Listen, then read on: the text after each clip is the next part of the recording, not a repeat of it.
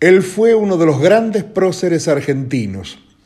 Ella fue testigo de la historia de la patria, ya que por su casa pasaron Belgrano, Vicente López y Planes, San Martín, Liniers, Bernardino Rivadavia, Rosas y toda la alta sociedad porteña en donde se debatía sobre política y se pensaba en el futuro de la patria naciente.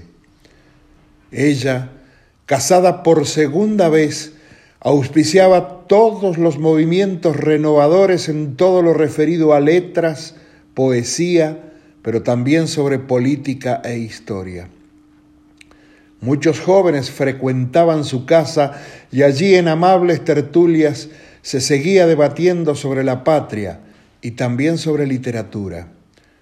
Ella seducía con su trato refinado y femenino. Por eso los jóvenes se sentían atraídos por esa personalidad tan especial. El prócer quiso conocerla y le pidió a un amigo que le diera una carta de presentación.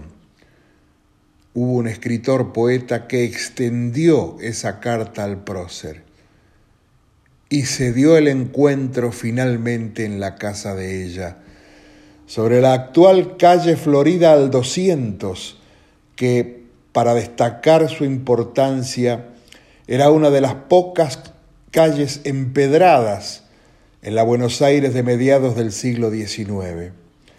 Al poco tiempo el prócer le escribió al amigo que los había presentado sobre los resultados de esa reunión entre él, de 42 años, y ella, con 67.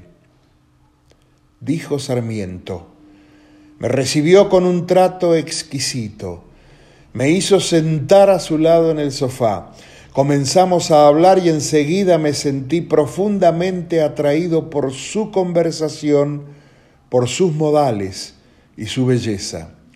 Y de pronto me vi sorprendido tristemente por una erección. Vamos, amigo, a cualquiera le puede pasar. Y en ese mismo instante que siento un deseo irrefrenable de violarla, de pronto ingresa una morenita trayéndonos un chocolate. Ella me salvó de tamaño atentado. Así escribía el maestro del aula a su amigo José María Gutiérrez sobre su encuentro con Mariquita Sánchez de Thompson, allá por 1853.